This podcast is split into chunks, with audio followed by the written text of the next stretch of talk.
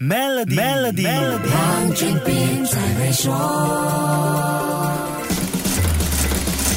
你好，我是黄俊斌。如果说到肖像权，已故英女王伊丽莎白二世的肖像算是世界第一等了。被用在很多钱币上的女王肖像，包含了一些独特的设计安排哦。多达三十三个钱币印有伊丽莎白二世的肖像，这些不同国家钱币上的肖像记录了英女王在不同年龄时的模样，横跨时间长达九十年。你没有听错，伊丽莎白二世女王从八岁到九十岁，不同年龄段的模样都可以在不同的钱。币上看到。加拿大在一九三五年发行的二十加拿大元纸币上印上了当年只有八岁的伊丽莎白小公主的肖像，这是第一个印上伊丽莎白公主肖像的钱币。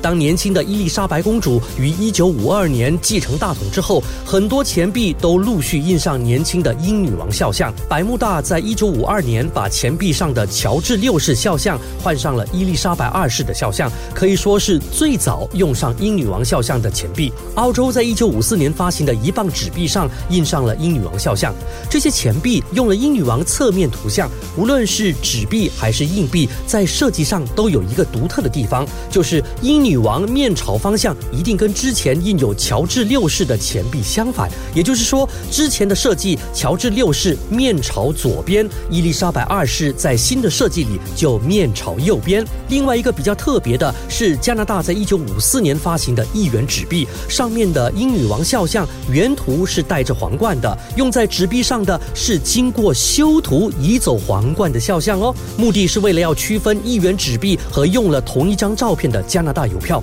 那你有没有发现，最早使用英女王肖像的钱币当中，好像没有听到英镑哦？英国是在什么时候在纸币上用上英女王的肖像呢？下一集跟你说一说。守住 Melody，黄俊斌才会说。黄俊斌才会说。使用 Maybank To You Bit 和 Maybank To E 就能简化您的业务运营，并有机会赢取 Toyota Hilux 和季度现金奖。详情浏览 Maybank My SLASH SME Rewards。